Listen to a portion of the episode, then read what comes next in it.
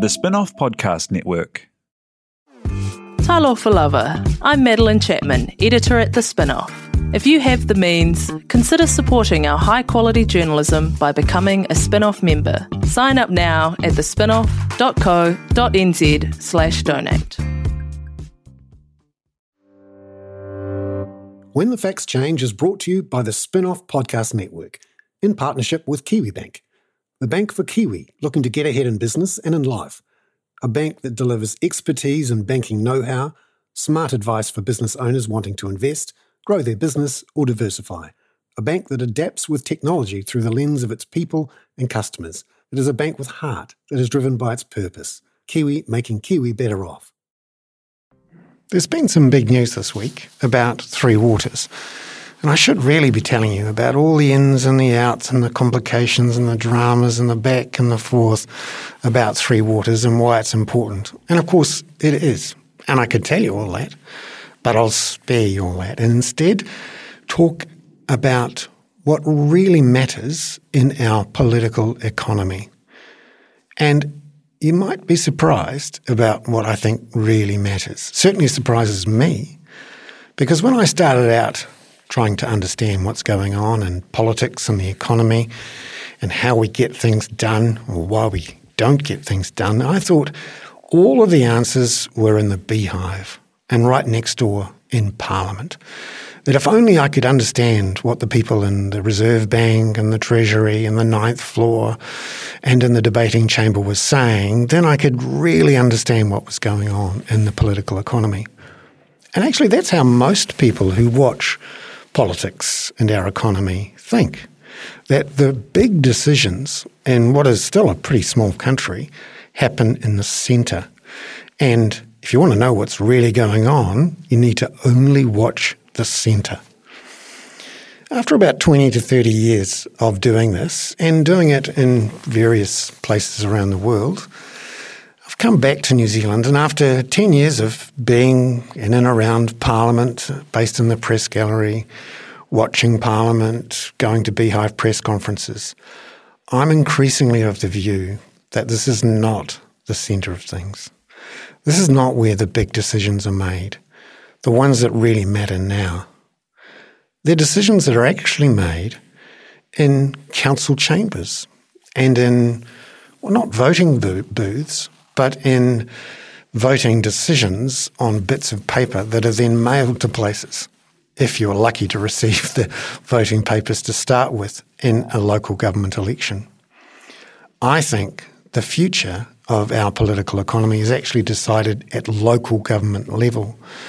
And this week on When the Facts Change, I want to explain why and explain how we need to change how we think about financing local government or councils, the relationship between local government and central government, and why, in an era when our biggest challenges are housing and affordability, climate change inaction, and child poverty reduction, the biggest things that we can do to make a difference will actually happen around council tables in decisions about things like zoning, whether or not a road should actually be a cycleway, whether or not 10 houses are built instead of 100 houses, whether or not a pipe and a water treatment plant are actually built or not built, how it's funded, whether or not there are water charges, whether or not there are congestion charges. These are all decisions that will be made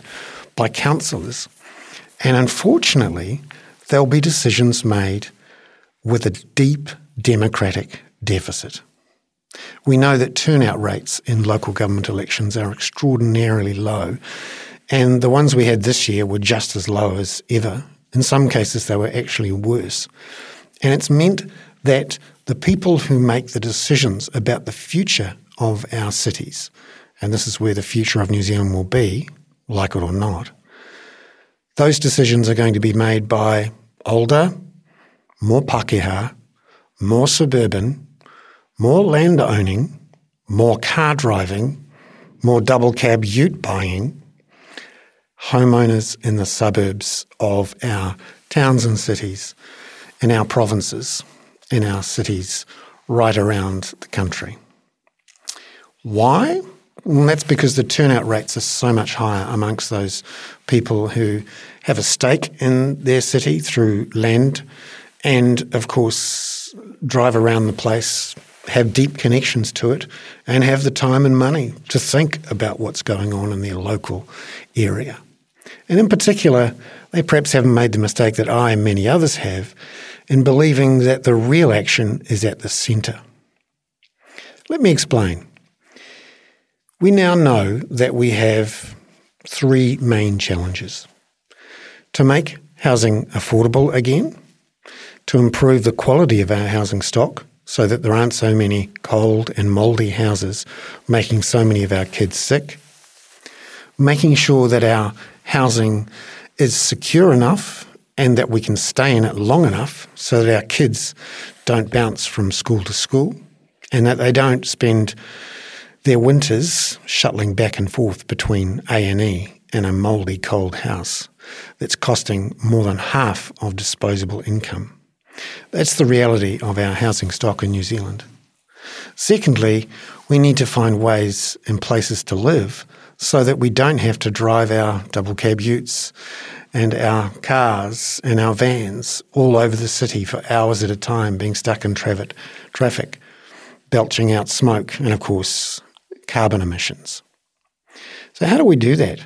Well, we have to find ways to build houses in the right places, build the right type of houses that are relatively small, that are relatively affordable, that are warm and dry, and if we're really lucky, carbon neutral over the life of those buildings, and close enough with the right sort of parking or places to store bikes or connections to walkways and busways and cycleways so that we can have affordable, warm, dry homes where we can walk or cycle or electric bike or electric car to and from our workplaces, if we do actually go to workplaces, be able to maybe work from home with a big juicy broadband connection, go to school and hospitals and be with friends and whānau in ways that mean it doesn't cost us an arm and a leg and cost us hours and hours and produce millions of tons of emissions that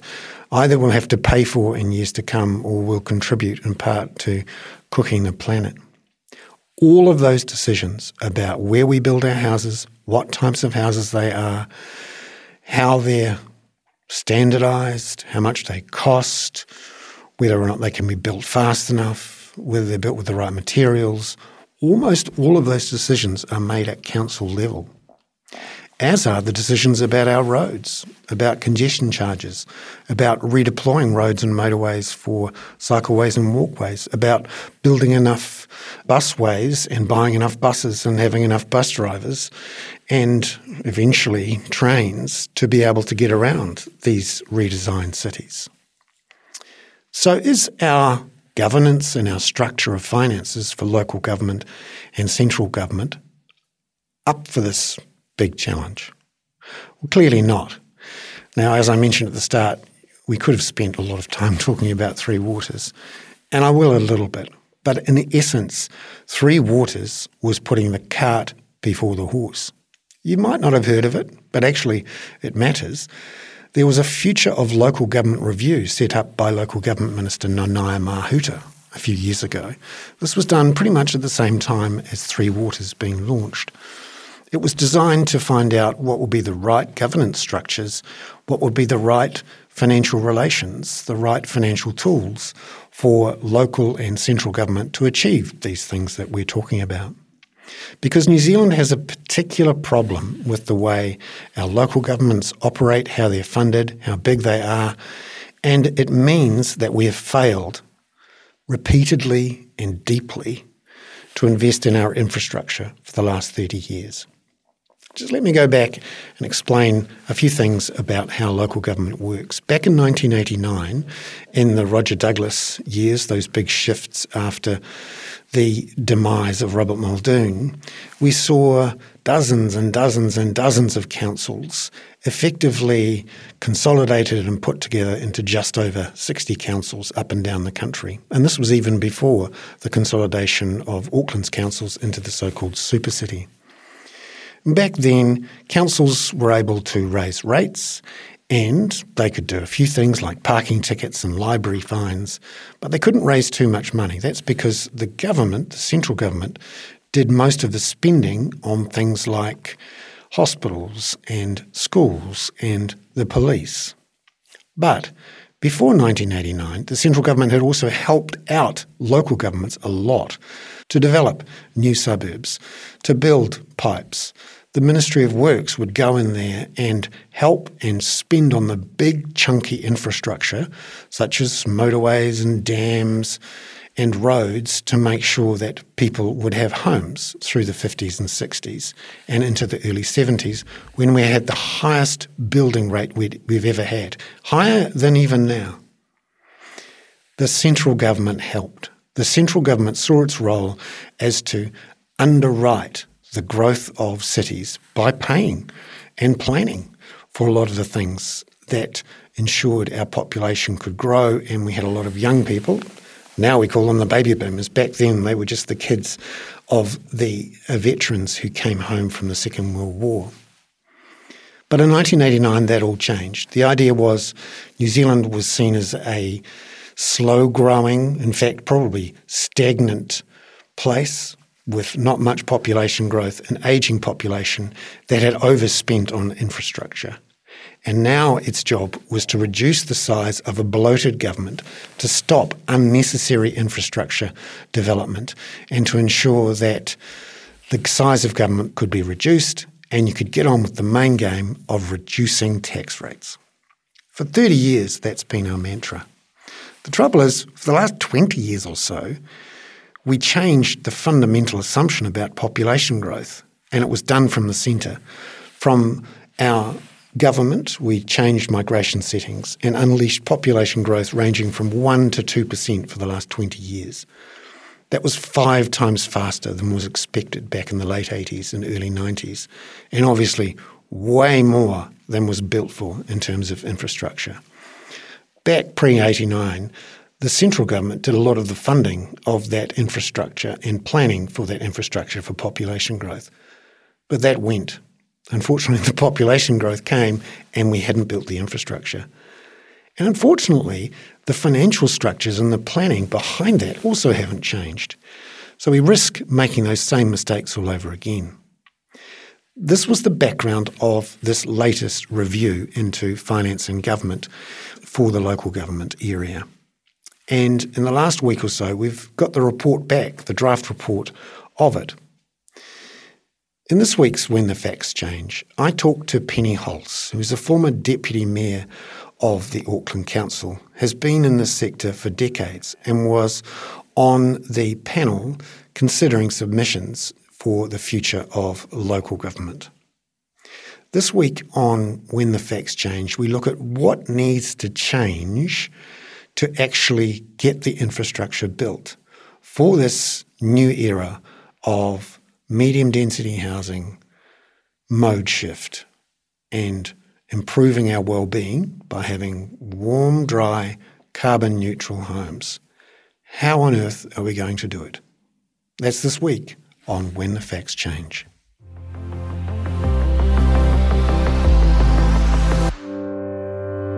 Welcome to Penny Hulse, the former Deputy Mayor of the Auckland Council and a member of the Future of Local Government inquiry into the future of local government. Penny, it's lovely to have you. Thank you very much for being on When the Facts Change. Oh, kia ora, Bernard. What a pleasure it is to have a chance to talk to you again. Yeah, we've been um, uh, mixing in the same sort of circles for feels like decades now, um, trying to understand uh, why it is our councils, local government, central government maybe aren't doing the things that we'd love around housing and infrastructure and public transport. And you've been in the bowels of the machine um, from various angles for the, over those years.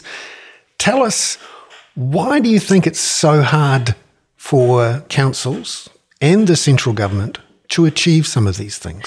Gosh, that's uh, the the answer to that could take a couple of hours to unpack, Bernard. But there's a there's a whole lot of things at play here. You know, not the least of which being politics. Councils are basically, you know, led by politicians.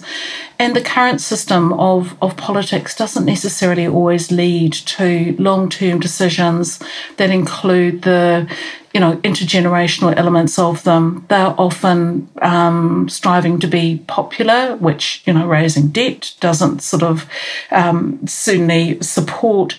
And these are complex and gnarly issues that, that we're dealing with. So, you know, at the moment, the, the current structures of local government don't necessarily deliver up the best results, which is what our, our report is, is trying to deal with. What did you, your submitters tell you about that relationship between local and central government? It's not good you know, it's it's a it's a relationship desperately in need of some serious marriage guidance counselling and or, uh, or partnership guidance it has the potential to be such a critical and important relationship. And for the, you know, the future of Aotearoa, central government and local government simply need to get their act together and work out how to get on, collaborate, share resources, and jointly um, look at solutions to some of the big gnarly problems we're dealing with. And at the moment, that's really not happening. You know, the, the relationship is is a little bit uneven. There's a power imbalance at play, and the feeling that local government has is that central government holds all the power and all the money and doesn't want to share and central government feels that local government is simply not up to not up to scratch and why would they bother to share? And you know again this is something that needs redressing because local government holds many of the solutions to some of the huge issues. And you you know outlined often in, in your podcasts and in, in your writing some of the big gnarly issues that central government's facing that can be solved at local level. Can you unpack for um, those people who may not be familiar with the financial relations between councils and government how that power imbalance is so uneven and why it's different from other places in the world? At a really simple level, you know, I think for local government has about 11% of the public spend.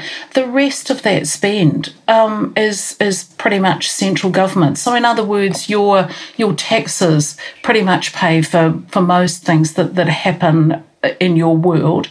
But local government is expected to deliver pretty much everything else, and every part of your life is touched in a good way by local government, apart from when they, you know, do things that you don't agree with.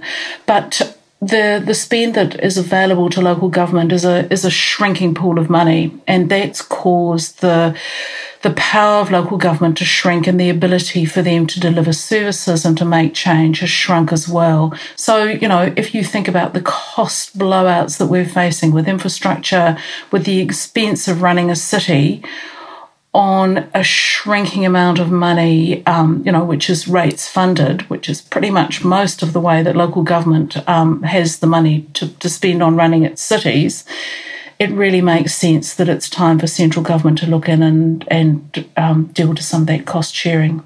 Because from a distance, um, I've often heard this, and over the years from from ministers even, that growth pays for growth, and that councils should want to encourage mm. more people coming to their city yeah. so that they can charge them more rates over the years and that a thriving populous city is a good thing and everyone mm. wants that. And they can't understand why um, councils, for whatever reason, sometimes say no does growth pay for growth? No, it doesn't. And, you know, the answer from central government is often, well, that just shows how inept council is. But just to sort of unpack it in a really brief and a, you know, hopefully simple way, in a growing council like Auckland or Tauranga or some of the other fast growing councils, to develop housing, you have to first of all pay for the infrastructure that, that you know, is beneath the beneath the ground. Some of that developers pay for, and some of those costs are recoverable. But in the main, not all that cost is ever going to be recovered because you have to sort of build ahead of growth, and that's where the cost comes in. Secondly, this stuff is really expensive, so you need to borrow money to to do that. So that's the intergenerational um, expense that that that is very, very challenging for people to understand. And thirdly, when you set budgets for council, you kind of set a new budget pretty much every year that just covers what it costs to run the city. So, more houses, you don't get more rates, you just spread the rates amongst more houses. Um, and despite all of the mythology that exists, more houses don't mean more rates. So, councils aren't there greedily um, encouraging growth so that they can get more rates. It's, it's effectively, you know, broadly speaking, cost neutral. The the other myth or the other frustration rather than a myth is that local government makes money out of growth. Central government makes money out of growth. They're making money at the moment with um, with building, with the hugely busy environment that we've got out there with houses going up left, right, and centre. That all the GST that's related to growth goes back to government council doesn't see a cent of it. So for them, growth equals cost. Of course, there are benefits. You know, you get thriving towns, you, you do all the right thing for your community, but financially, there's not a lot of incentive for councils to be hugely enthusiastic about growth. And at the same time as the government sets the migration settings and has never really, either within itself or between the main parties or between government and councils ever actually had a conversation about how much population growth we want and how fast we want to grow, uh, the councils are in a way lumped with population growth, whether they like it or not. And whenever they have to plan for population growth, they're the ones that have to pay for the water infrastructure and also for at least half of the public transport infrastructure and, and dealing with roads and putting in parks and, and cycleways and pathways. Um, can you talk us through how a council would plan 10, 20 years out? Because whenever you um, put down a pipe or lay out some new roads or um, redevelop a brownfield site, um, it's not a short short term thing, and it's it's never. I'll just do that right now. I won't tell anyone. I'll just do it. Um, uh, tell us about you know that planning process and whether or not things are joined up between central and local government, particularly around population and the planning of dealing with that population.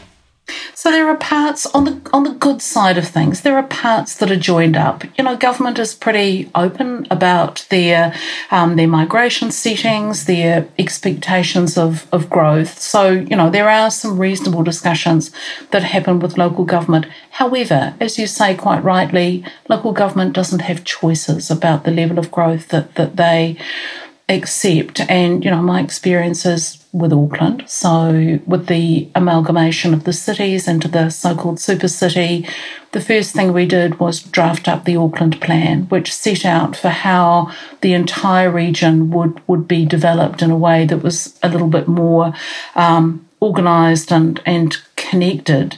And then out of that came the, the unitary plan, which, which set out which areas would, would be developed over what period of time to give for the next 20 to 30 years a pipeline of both construction and development and an understanding of where the big pieces of kit needed to be, you know, the, the big busways, the big water infrastructure, and, and all of the other things that keep a city functioning. So, at one level, councils have a really big idea of how that jigsaw puzzle fits together. Where the complexity comes in is their ability to control some of that. And in the local government sector, probably there are some concerns about some of the changes to the Resource Management Act and the ability for local councils to say, we understand there's growth that's happening, but this is the amount of infrastructure we can afford to provide at any given moment in time because you cannot lump a thousand houses on a bare piece of land without infrastructure both physical infrastructure and social infrastructure to build communities. And that's where I think the local government, central government stress and tension has developed. Central government get very grumpy with local government when we say, well, maybe not here's a good idea because they're pretty driven to get those houses built but we're also driven to make sure that communities thrive and that you don't strand a whole lot of people without public transport, amenity, and options to build genuine community. You mentioned the phrase whether it can be afforded. And we often hear this back from central government and local government, and not just the Auckland Council, but that, you know, well, this is too expensive, this infrastructure. We can't afford it. Um, we've hit our debt limits. And, and uh, if we borrowed money to pay for this infrastructure, that would take us above our debt limits. Can you explain from the point of view of uh, deputy mayor, someone who's um, had the officials from the council and no doubt the, tre- the treasury and Waka Kotahi and everyone else saying you can't afford it. Where does that come from? Because actually, Auckland Council, uh, and it's the biggest borrower and um, the fastest growing, has a double A credit rating. and when you look at its debt um, levels, uh, they are compared to a, a, regular family who's borrowed money for a house, infinitesimally low uh, in terms of how much of their income they have to pay mm. in interest costs and also how much the debt is relative to the value of assets. You know, a lot of people when they buy a house are comfortable taking out a loan which is worth three or four times their income. Whereas um, for a council, um, it uh, cannot borrow any more than about 270% of its uh, its income. And actually, when you look at the value of its assets, the debt is tiny. So if you, you looked at a loan to value ratio, so to speak, it is absolutely tiny. So why can't we afford this infrastructure? In theory, debt is all about borrowing long term and then paying it back long term so that future generations are paying for it in 20 or 30 years time and not and today's generation doesn't have to pay for it all now. This is one of the most challenging discussions that councils can have with their communities and it's a very good reason why I think we need to have the big civic conversations about what it takes to get cities growing properly, to get cities thriving, how your rates are not just an impost of cost, but they are your contribution to the city that you live in so that you're a good ancestor, that your grandchildren can still live in a city where, you know, they, they get the same benefits that we get today. And that actually requires shoving quite a lot of money into the system. And you're right, Bernard.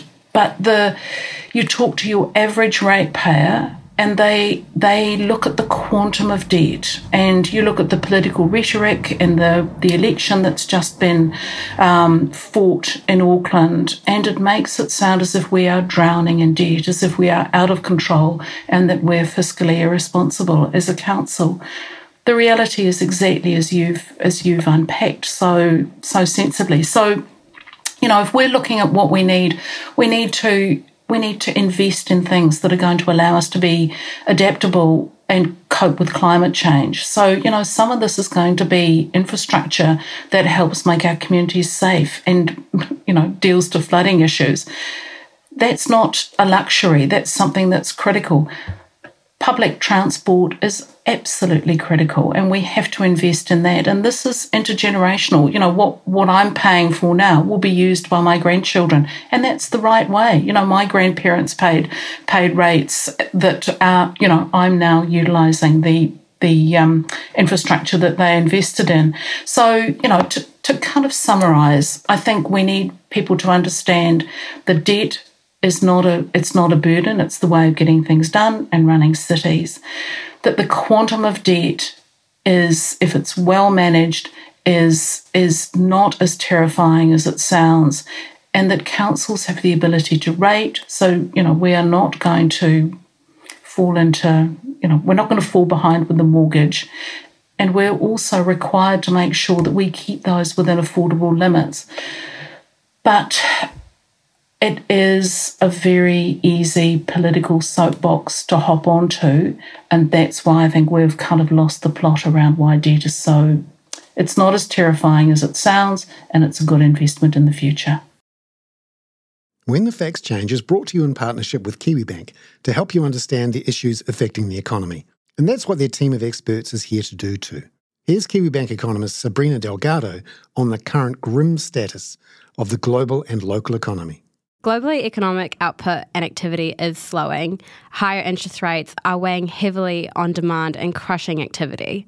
It's not pretty, but it's what's needed to bring down inflation. Here in Aotearoa, the outlook is soft at best. Our impressive surge in net migration helps lift activity, but still the economy is weakening under the weight of the Reserve Bank and a softening global backdrop.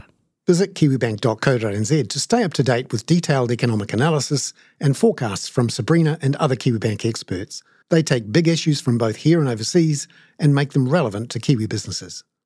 Skinny are helping you show how smart you are with the 1Q quiz, an all new, super challenging, and super quick daily quiz built by the Spinoff. Every Monday, Skinny are giving you the chance to prove you're smart with the Skinny Extra Credit question. Get it right, and you'll get the chance to score yourself some Skinny Extra mobile credit so you can text, call, or even video call your group chat and gloat about how big your brain is. T's and C's apply. Raising capital or taking your business to the world? Investment Fix has the lowdown on everything you need to make it happen. This season, we're exploring the US market, the opportunities it offers, what it takes to grow a business there, and the best way to approach investors. Join some of the superstars of the investment and business world as they share advice from their time in the US so you can make your mahi count in this massive market. The Investment Fix podcast, brought to you by Invest New Zealand. Tune in today.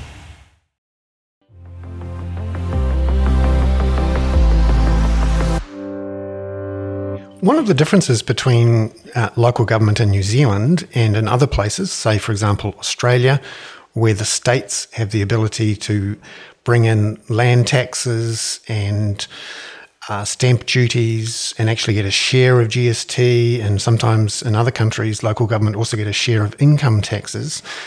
What did the uh, uh inquiry suggest around this issue of sharing in the benefits of growth mm-hmm. and in particular income from all these extra people spending all this extra money?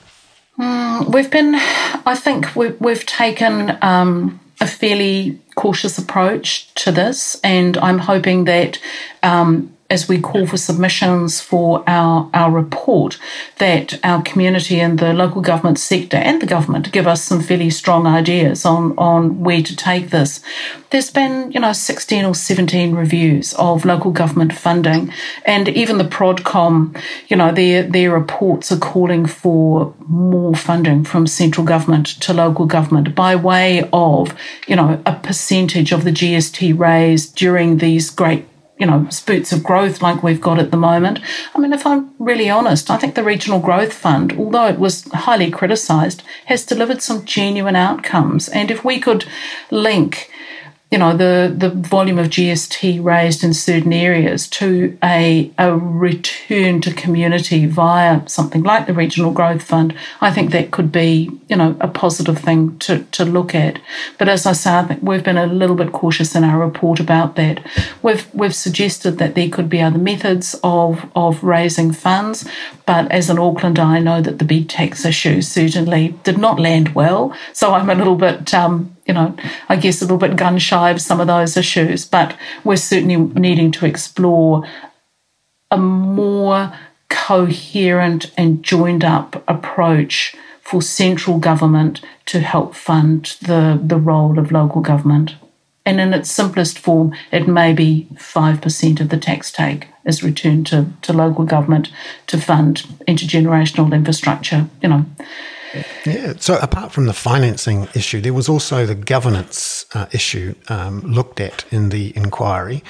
And we it was obviously the report came out um, not long after the results of the elections, where the turnout uh, did not improve across the country and in some places was worse. And there is this term that I stumbled across in a Productivity Commission report of the democratic deficit. And I must say, mm. it reframed the my thinking about councils and development and the relationship between councils and ratepayers and voters and the central government, it hadn't really occurred to me before that actually councils are representative of the people who vote for them. And because of relatively low turnout rates, particularly amongst um, those people who are economically struggling, um, who are relatively new to the city, who may not own too many assets, they may be renters, they may have multiple jobs, they may be in um, large families. Uh, those are the ones who are not necessarily voting in councils, whereas older uh, more Pakeha, more suburban, more homeowning people are the ones who vote in in council elections. How does that change the the flavour of what councils do and decide, and how should we we look at that? We've taken a really good look at this, and you know, in my 30 or so years of being around local government, I've watched a huge change in people's trust, their belief in, their understanding of of council, and their willingness to be involved in council processes. You know, there's been um, there's been a huge drop in confidence and trust and and the feeling that local government is somehow irrelevant. And the narrative has really caught on. And if we you you know if you unpack that i think it's actually understandable. Increasingly local government feels it, it, it's not there's not a process by which we can explain why it's relevant to your life on a daily basis. And looking at social media and you know the kind of the instant headline grabbing clickbait news that there is the only time you ever read about local government is when something bad happens on or you know it's neighbours at war or there's some you know hideous mistake that happens. So you know the reality is number one how do we assist people to understand why it's so critical to be involved in local government issues? And secondly how do you get involved if you don't see anyone who looks like you around that council table? You know, if it's if it's all old Pākehā women like me and and you know, it often is all old blokes, where where do our young people fit in? Where do our, our diverse communities fit in? So that that's the second challenge. And the third one is I think we've kind of moved to a stage where just having people elected to make decisions on behalf of the community is wearing a little bit thin. And the community is saying, we want to be back in there. We want to be making those decisions. And we've looked at Europe and um, across the world at citizens' juries, at um, ways that decisions are made that are far more inclusive with, with communities involved in a well informed, well curated way so that the, the communities can, can make the decisions them, themselves. And I'm particularly interested in that as a way forward so that we we have systems that are much more inclusive that don't just rely on you know the old fashioned make a submission and come and talk to us for a minute and then and you know, and head off back out the door, but that get communities right at the grassroots making those critical decisions because they do, you know, these are impactful on future generations. They impact the whole community, and we need to bring people back into the fold and feel that you are part of making place, that you are part of your community, that you have every right to be involved, and that you can make change. Particularly in this era where it's clear our biggest challenges are housing unaffordability yeah. and quality and location, along mm-hmm. with, and in fact, very closely connected to public transport, cycling, walking, mode shift. In my view, that the collection of housing unaffordability, climate change inaction, and child poverty are in fact one issue bound up in solving this issue of redesigning our cities for warm, dry, carbon zero houses where people can walk and cycle or electric bike or car to work, to play, to uh, um, to home. Uh, and all of those decisions about where you put roads and cycleways, where you put houses, what type of houses you've got, where you plant your trees, all of those things are decided not in Wellington, but in and around council chambers up and down the land. You could argue that councils are not only even more relevant, they're more crucial than they ever have been. Uh, Do you think that this is reflected in the ways that public perceptions and perceptions from the central government and perceptions of submitters to your inquiry, was that reflected in those views? Things have become very binary, Bernard. You know, you either support cycleways or you don't. You either support three waters or you don't. You either support urban intensification or you don't. And I don't think that we've taken the time as a country or as a local government sector to say to people, how do we join all of these issues? Exactly as you're saying, what what what will drive social equity what and social justice and climate change and warm dry homes in the right places that give people choices for how they live all of those are interconnected but we need to have the right opportunities to have those more informed conversations.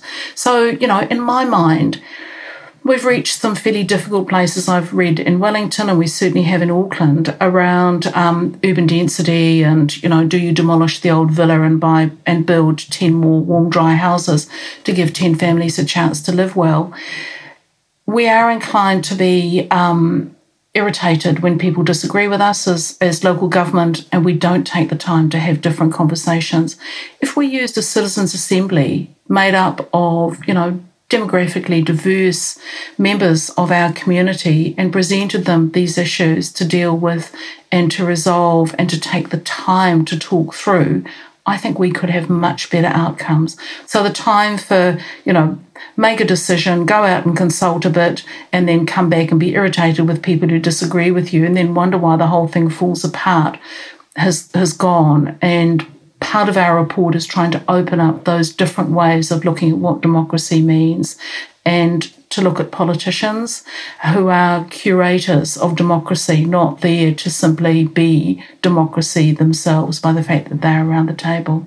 Penny, you've um, been around these council tables for many, many years and achieved um, many, many things. Um, are you hopeful? And do you think that despite all the frustrations and difficulties, that Auckland in particular, where you've been involved, is a better place to live and can get better despite all of this?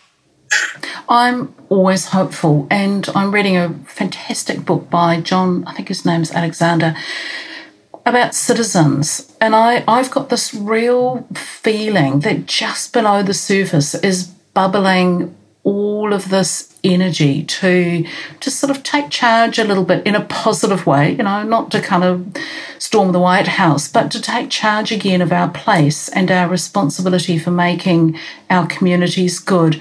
There's people out there, whether it's organising local composting initiatives or, you know, organising cycling lessons so, you know, more people can cycle to work. There's, in response to the negativity and challenge, the citizens are starting to organise. And what excites me is that when you've got a really connected community, that's when the magic happens. And what we need to do is to kind of help link, draw together, support, and not be afraid of these movements. You know, look at what um, the Extinction Rebellion, the the climate. Um, the demonstrations around climate change are making an impact. So, yeah, am I hopeful? Always hopeful. Can we make a difference? Of course we can, but we need for local government to be there and match that level of excitement about what can be achieved at a citizen level and to move forward in a an enabling way, you know, and it's going to be a bit rocky and it's going to be a little bit shaky, and not everyone's going to love what we're suggesting. But I guess just read the report and see what you can find in there that's going to be of use, and let us know what you like. More importantly, let us know what you don't like and what ideas you've got for making it better. And just finally, um, we know covering local and central government, but that often these decisions, the way that uh, final reports are framed, recommendations that are taken up, are often shaped by uh, um, people behind the scenes advising governments uh, in places like Treasury, Department of Internal Affairs, uh, Ministry mm. of Business Innovation and Employment. Uh, and from my experience looking from Wellington, often there is a, a caution and uh, perhaps a reluctance to um, give much control or credit or money to uh, people out in, in councils. What would you say to them when they they they come to you with a a view that councils are maybe not quite as relevant, that the people who are there are the ones who decided not to do the the big jobs in central government. Mm. Um, what would you say to them? Local government is made up of just as many characters, both capable and not capable, as central government are. Central government's just better at, you know, hiding the weirdness, I think. But the joy of local government is that we are the layer of government closest to the community. And as such, when local government is working well, it's an extraordinarily powerful unit. And the tragedy is that central government is missing out on just that, you know, joining the dots and joining the links and looking at things like, you know, ram raids are happening immediately people reach for a fund and they reach for sort of a centralized solution now admittedly there are some discussions on the ground locally but why not talk to local councils about who who's working well with our young people? What might change? What could you invest in to give those young people a bit of hope and a bit of meaning?